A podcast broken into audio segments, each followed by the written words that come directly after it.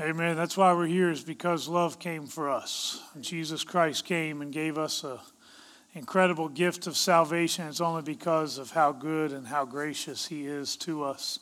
What a privilege it is to be able to share with you regarding this Christmas season as we kick off a new season and as we celebrate the work that God has done and what He desires to do. Uh, I knew that today was going to be a big day, and I really believe that, especially when I got here last night. And uh, we had been in Birmingham, Alabama for the week, had a great Thanksgiving. But as we arrived, I came here to the church to kind of set up some things. And I looked up, and the Goodyear blimp was floating over top of the church. And I thought, now some people would suggest they were actually here for a football game. Uh, but that being said, I, I just assumed it had to do with such excitement about being in church and celebrating this Advent season. Certainly, that would give us more reason to celebrate. I know some of you Clemson fans think you already have a good reason to celebrate. Uh, I will tell you, um, actually, I'm glad Clemson won yesterday. Uh, some of you guys are going to disagree with this, but it's because I want them to be winning next week when they lose to Virginia Tech. Uh, so just thought I, I'd throw that out there real quick. I doubt that I'll say anything at all about it next Sunday, just to give y'all a heads up. So it is a blessing to be able to celebrate this Christmas season with you. And I have a twofold focus today.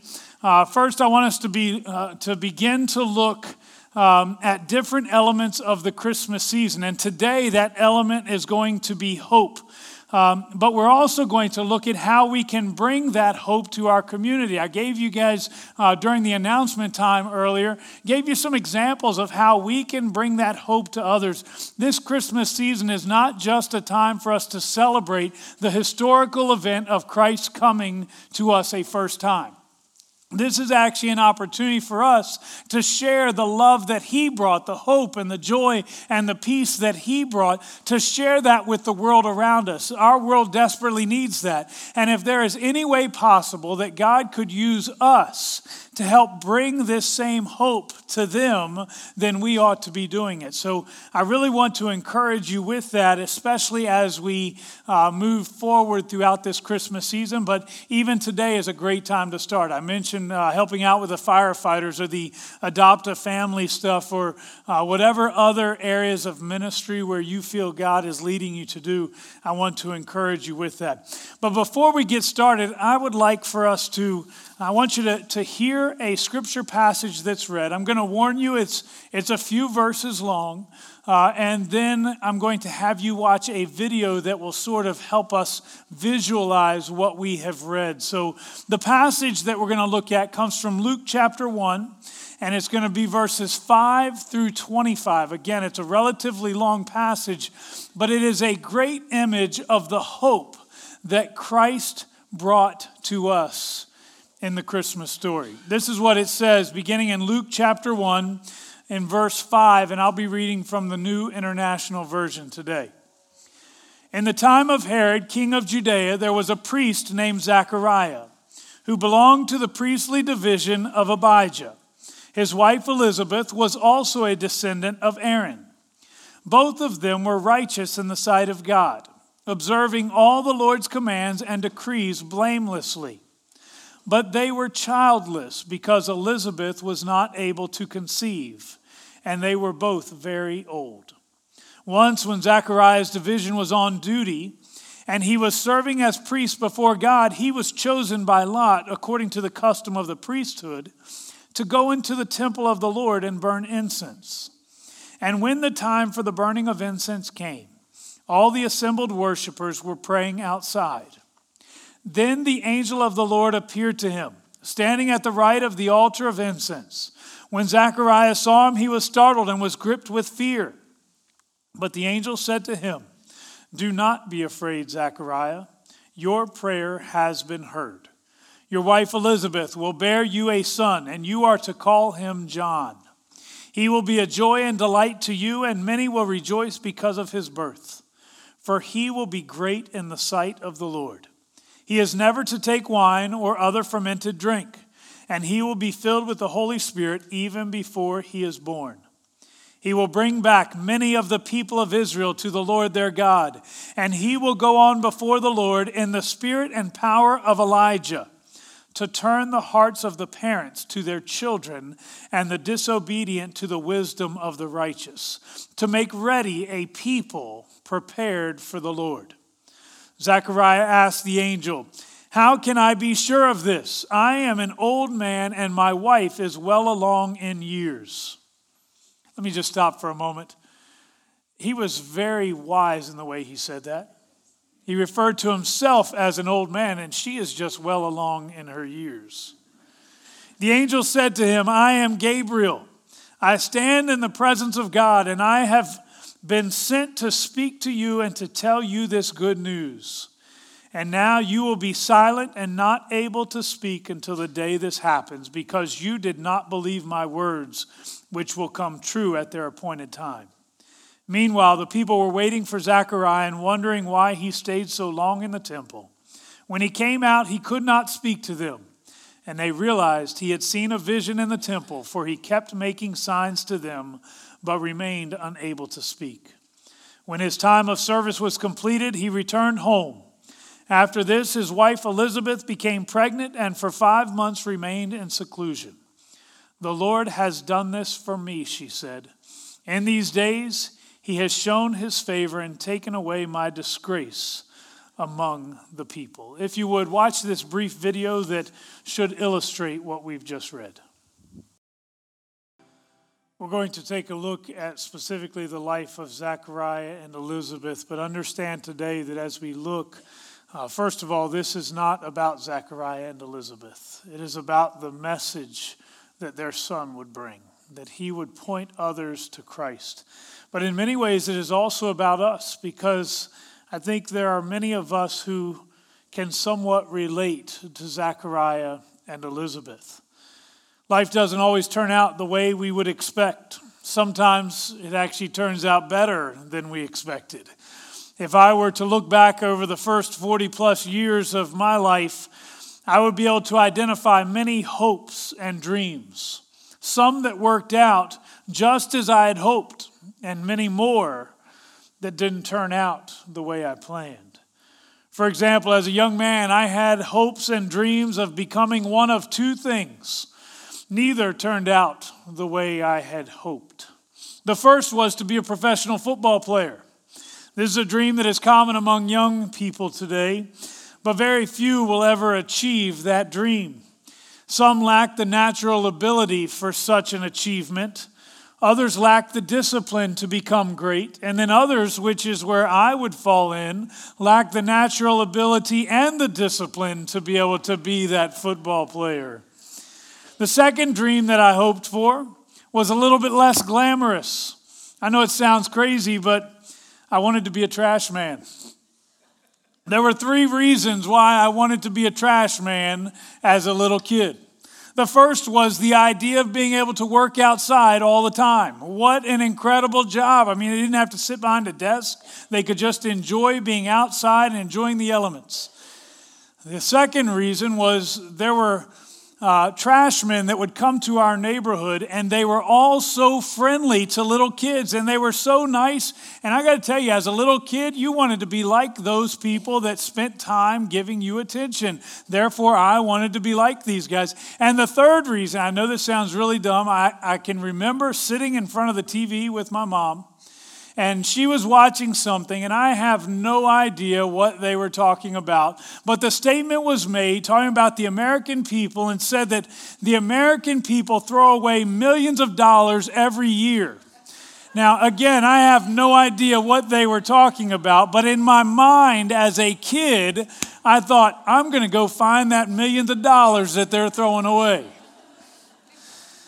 Well, I will tell you that there are certain hopes and dreams that we had as children, and we ought to be grateful that things didn't turn out the way that we wanted them to. As I grew up, my hopes and dreams changed. They involved a wife, a family, work, financial status, and a million other things. Sometimes those hopes were fulfilled, sometimes they were not. Sometimes they happen, but not exactly the way that I planned. Sometimes I got even better than what I had hoped for. If I challenged any of you today to think about the surprise joys in your life, you could probably all name at least a few. For me, a surprise joy. When Linda and I planned on getting married, we had in mind exactly what our family would look like. Two kids, we would wait at least five or six years before we had our first one. The first part of that worked out. We did wait five or six years before we had our first one. It was six years after we got married that Andrew was born. After two kids, we just weren't satisfied. And you know what? If we'd have stopped at two, we would miss the joy that comes from our third son. Sometimes God gives us better than what we had hoped for. And we must recognize that there are things that happen that it's for our best. Sometimes, though, life goes the other way. Part of life can be marked by the unexpected loss of employment or the unexpected or maybe even expected divorce that occurs, a failed business, or an individual whom we loved who was taken away from us. What started in hope ended in disappointment.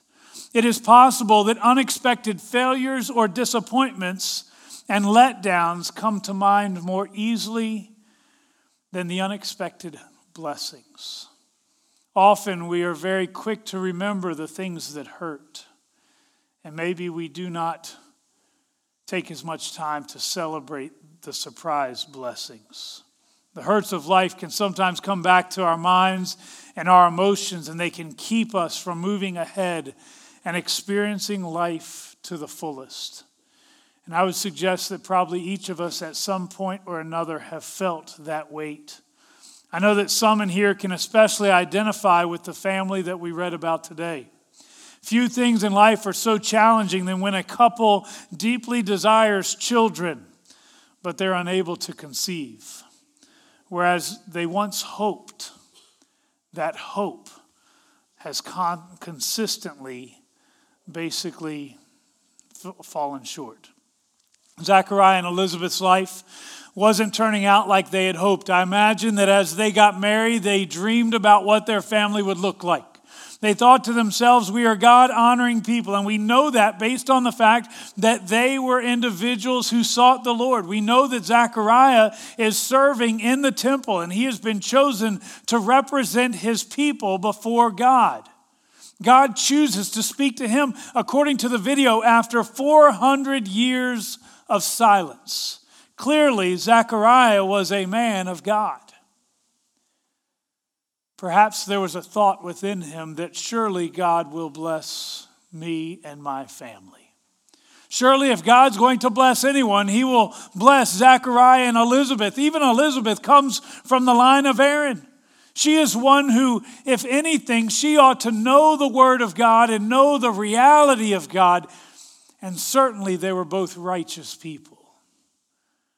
Yet their righteousness did not necessarily lead to the blessings that they had hoped for.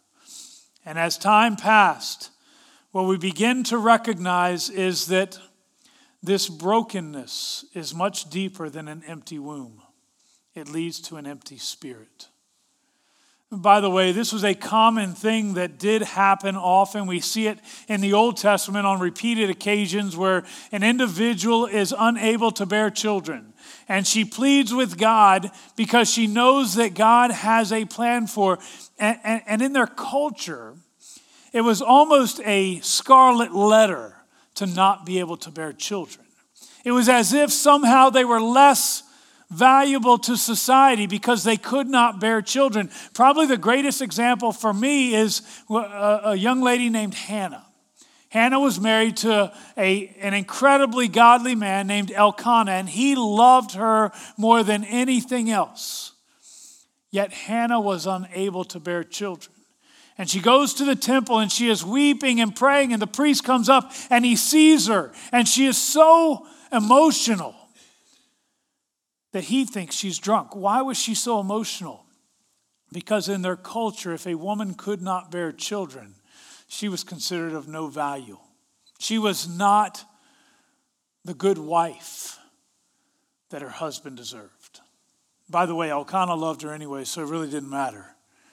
But Hannah wanted so much to have a child. By the way, Hannah would have a child. His name would be Samuel, and he would become one of the greatest men in all of Israel.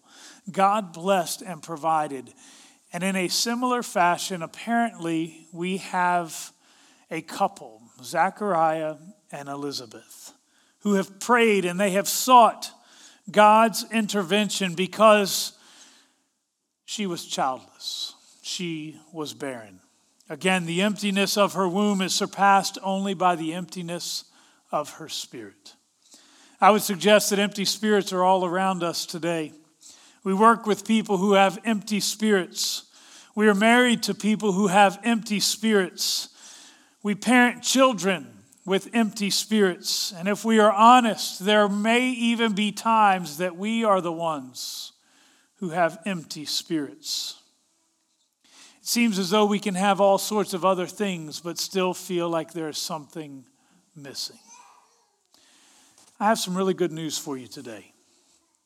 Emptiness is not the last word.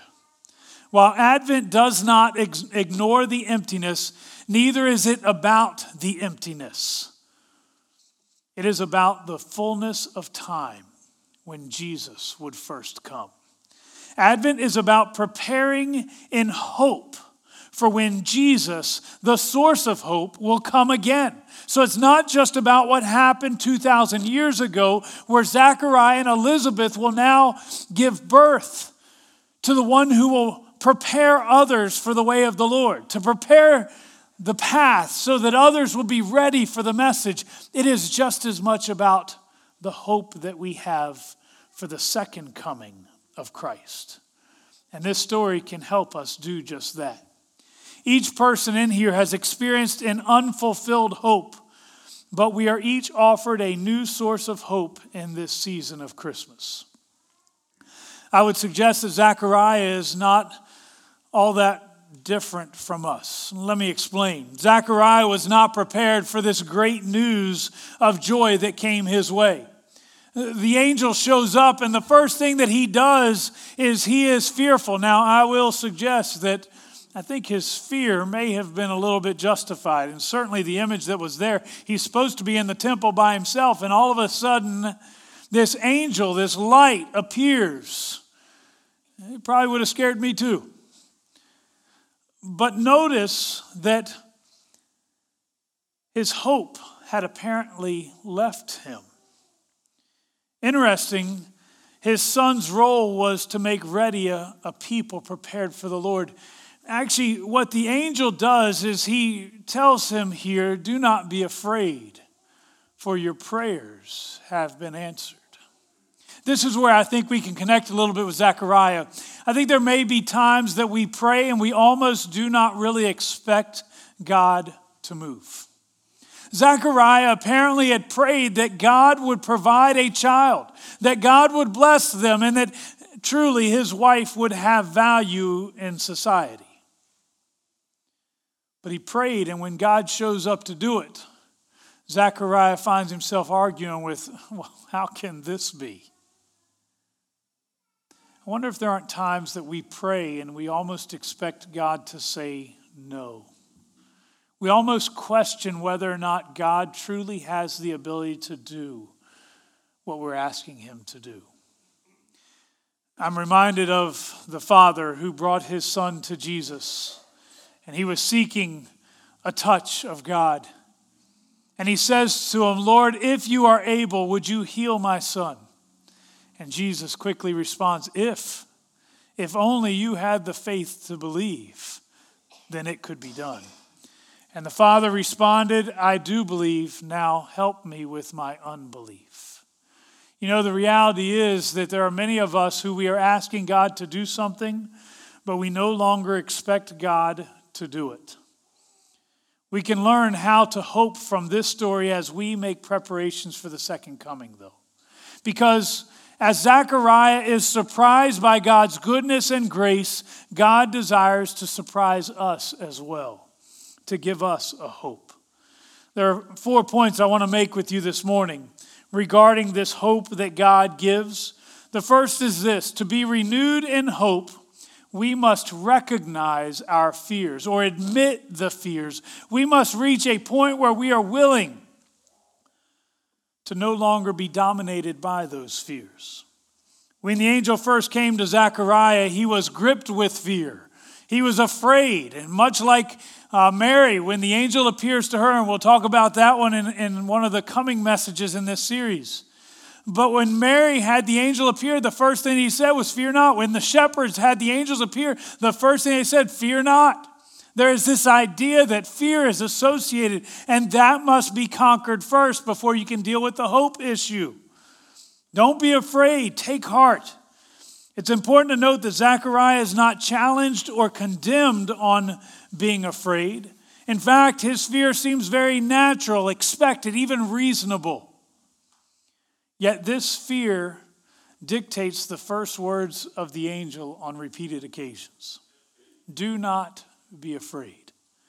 Before the angel can move into the good news of Zechariah, he must address Zechariah's fear. I wonder what we are afraid of today. Are there things that keep us from truly being the people that God called us to be? Are there things that God wants to do in us, but fear cripples us from being able to take that step of faith and move forward? I believe today that the first thing that must be addressed is this issue of fear. The question is not whether or not we will be afraid, it is whether we will fear truly. And let me explain what I mean. In C.S. Lewis's The Voyage of the Dawn Treader, a young boy named Eustace seems to have no fear. It is not that he is fearless with courage, but that he lacks dread or awe.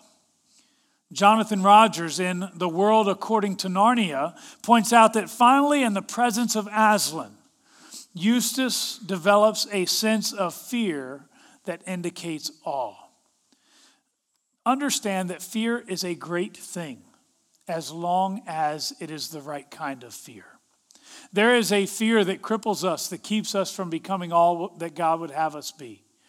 Yet we are to fear the Lord and to tremble in his presence. That doesn't mean that we're supposed to be afraid of him, but rather to recognize we do not deserve the privilege of being in his presence. To understand how great he is and how incomplete we are, and how much grace we need even to stand before him. That's the kind of fear that we must have. God did not give us a spirit of fear he gave us a spirit of power and authority. He gave us a spirit that will dwell within us. Tell you the truth, even that ought to cause us to tremble just a bit. The Spirit of God goes with you everywhere you go. Do you appreciate that? Do you recognize how good God is in offering that to you?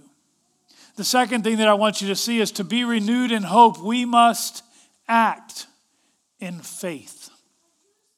Fear is not Zechariah's final response to the angel's words. Unlike Jesus, John the Baptist is not conceived by the Holy Spirit. He is conceived by Zechariah out of faith. Let's read between the lines a little bit, and I'll try not to be too graphic here. Zechariah has been away on service in the temple, and when he returns home, he does not delay. Now, he risks opening his heart once again to the hope of pregnancy, and he has a physical relationship with his wife. He doesn't let fear of disappointment rule his life. He responds in faith. He acted on what the angel had told him. Now, I, I will tell you, I kind of chuckle a little bit as I think of uh, his immediate return home. First of all, he's talking with his wife. Well, actually, he's not because he can't speak. How does he explain to her what has taken place? You know, she had to ask, honey, why aren't you talking? Cat got your tongue? She had to be frustrated with him. Why won't you talk to me? Are you mad at me? You know, those are things that sometimes husbands and wives talk about. And I almost picture him playing with charades a little bit and trying to explain to her without actually opening his mouth about this promise that God had given. Maybe he waited, I don't know. But he acted in faith, believing that there was a promise that had been given. Obviously, he doubted enough to question the angel when he told him, You are going to have a son. Yet he acted in faith. And in doing so, an incredible hope is reborn within him. I think there are times in our lives that we need to act in faith as well. As we prepare for the Lord's return, we can strengthen our hope by acting in faith in line with the Lord's ongoing mission. We can participate in the Lord's mission by giving water in His name. We can participate in the Lord's mission by offering prayer in His name. We can participate in the Lord's mission by welcoming guests into our home and strangers into our church in His name. We can do all of this with great joy and will build our own hope. What would give you great joy that lines up with God's mission in Christ? Maybe it's helping with firefighters. Maybe it's helping with a family in need this Christmas. Maybe it's baking cookies for the Clemson Community Care event. Maybe it's something completely off the radar for anyone else in here. The point is, if you truly want to have your hope renewed, you must be willing to act in faith. This past week, I told you I had the privilege of uh, going to Birmingham, Alabama, spent some time just relaxing. Someone asked me what we did. Uh, I laid down for a while, and then I went for a walk, and I came back and I laid down for a while, and then I went for another walk, and it was just a repetitive cycle. And we ate. We ate a lot. I uh, had a great time. Uh, on Friday morning, I took my kids Black Friday shopping. Now, it wasn't as bad as anyone would think. Actually, uh, I took them and we spent that much money. It was fantastic. Uh, it was at least on that first trip. Uh, we walked to the Walmart. It's about a mile from Linda's mom's house to the Walmart. So we walked. We stopped at the McDonald's on the way, um, grabbed a couple of those sausage burritos and a couple sandwiches, and, and we ate. There was one burrito that was left over. Now, normally, what you do, and I'll blame Michael for it, uh, five year old son, he asked for, he, he said, I want two burritos, not just one, two. Of course, how many did he eat? One. So we had one burrito left over, and normally you just toss it aside. And I looked at Andrew, I said, Tell you what, grab that. Maybe we'll run into somebody who needs it on the way to Walmart.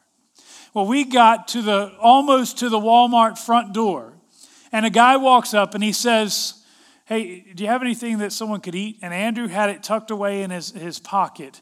I said, You know what? He does. And he was able to give it to him. I, want you to know that that man's eyes lit up. I don't know if he was expecting food or money or what he was expecting, but his eyes lit up immediately because someone helped meet a need. We walked around the corner inside the Walmart, and I looked at Andrew and I said, It felt good, didn't it? And you could see his face light up because it feels good to know that you can bring hope to other people. Let me encourage you during this season to be an instrument of hope to people around you. It will build your faith, it will build your hope, but it also will have the same effect on them. You have the privilege and the opportunity to bring that hope to people who desperately need it.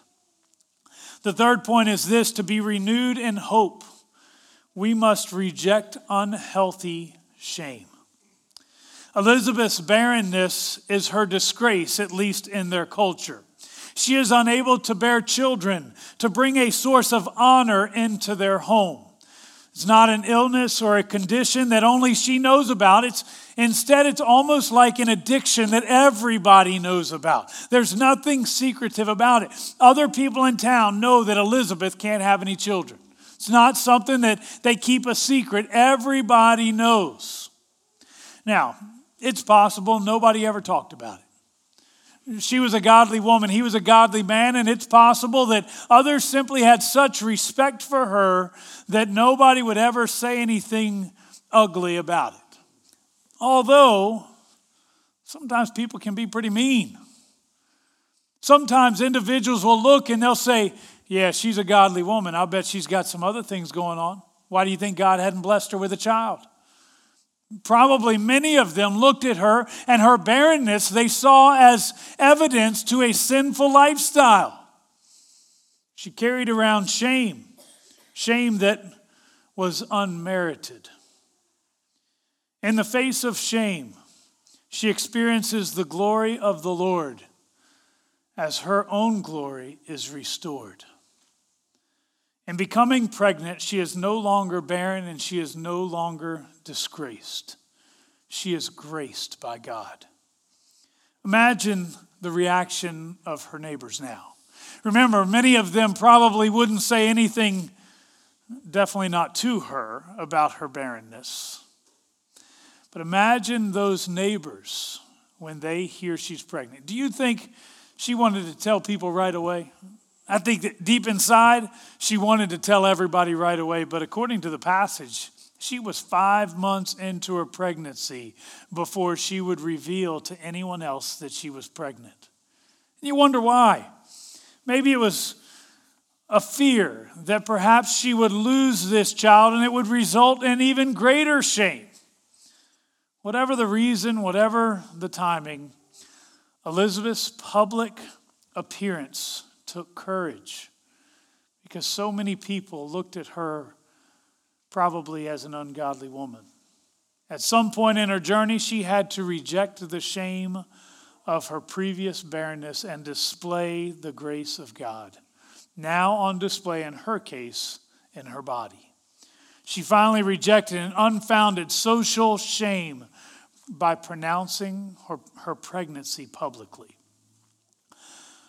What are you tempted to keep hidden because of fear or shame? Poverty? Debt? A wayward child? Maybe a past sin that if anyone ever found out, you would be devastated. I will tell you that often it is within our shame when God chooses to work that he receives greater glory than ever before. We had a gentleman in our church in Pennsylvania. His name was Pete. Uh, Pete was um, involved with just about every area of ministry that the church had. He had been at the church for about four or five years before we got there. Uh, he was actually uh, a good man, a godly man. But nobody knew the things that had taken place in his past. First week I was there, I was uh, pulled into my office and he wanted me to know his story. He was a convicted sex offender sex offender with children and made some horrible choices. But God had performed a miracle in his life. He was not allowed to work with the children's ministry, the youth ministry, nothing like that. But I think he served in just about every other area of ministry. Nobody knew there is a website, it's called the Megan's Law website, where you can go on and you can look at uh, any convicted sex offenders in your area. But his offense had taken place before the mandatory reporting, so he wasn't on their website. A few years into the ministry while we were there, he had been such an incredible blessing to the church. And one day, one of the uh, board members contacted me and said, Pastor, I need you to go to the Megan's Law website because there's something on there that you need to see. I went, and sure enough, Pete's picture was on there. Apparently, some things had changed, and they had um, some laws had changed, and they retroactively added his picture to the convicted sex offender website. I immediately called Pete and said, Hey, Pete, you got two options. You can choose not to say anything and wait until others find out, or you can share how God has transformed your life on the front end and give people the opportunity to hear your story. After a time of brokenness and prayer and weeping, Pete chose to share with the church. And one Sunday morning, I had him stand up in front of the congregation and share his story. Not all that different from what I did with Jonathan last Sunday. I will tell you that as Pete shared, the people in the church broke down weeping and crying and almost ashamed of themselves. Because there are often stereotypes. When we hear of someone who's a convicted sex offender, we think to ourselves, I don't want him to be a part of our lives. That's not the kind of person we want in our church. What happens if our kids are in danger? We don't want something like that. And I will tell you, I'm at the top of that list. I, I don't want that. But for the previous eight, nine years, they had known Pete not as a sex offender. They saw him as a man who had been transformed by the grace of Jesus Christ. After the service was over, Pete went back to his pew, still weeping. I went up and I just kind of closed this out, or tried to. And I watched as one by one the people in the church came and wrapped their arms around Pete to let him know that the shame of his past simply led to the glory of Christ.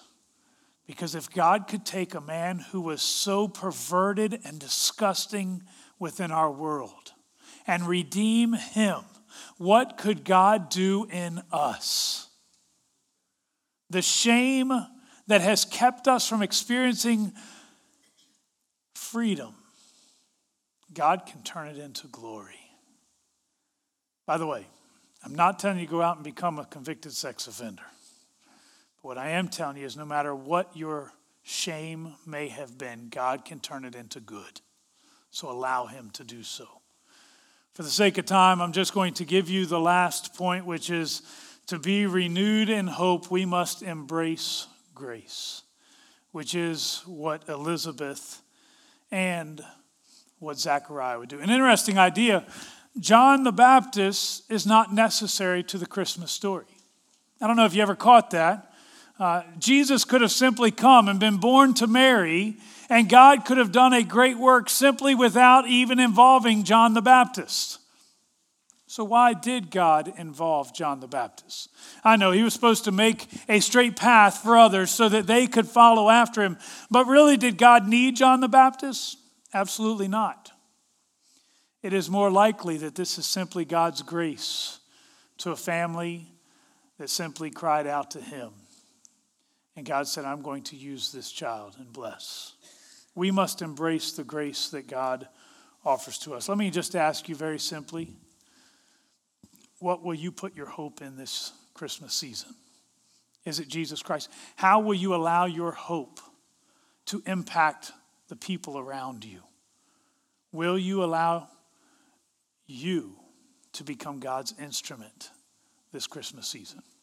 If you would bow your heads and close your eyes with me. Father, as we come before you, Lord, we are so grateful today for the hope that you alone can give.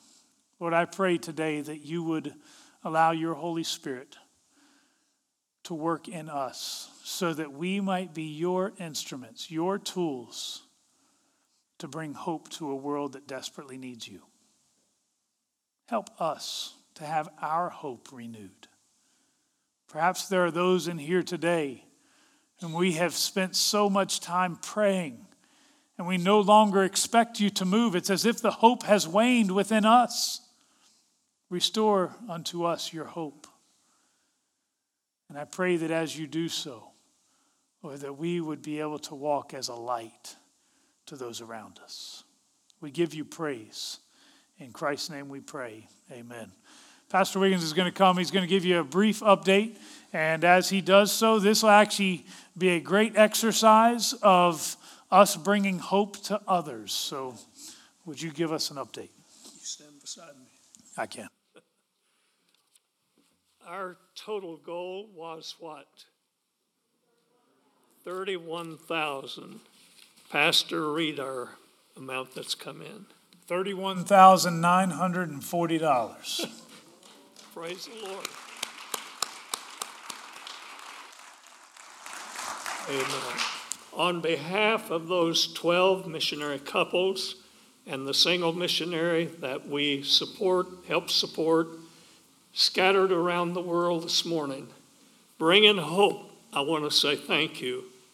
And on behalf of those who will see the Jesus film, that we're going to help in that ministry, and they will receive Jesus for the first time. we say thank you. And I want to say I have prayed that God will suit a blessing to every person who made a faith promise commitment. Amen. Pastor, thank you. Thank you so much for bringing hope to the world around us. As we close this morning, go in the peace and the grace of God and bring that hope to the world around you. Thank you for being with us today.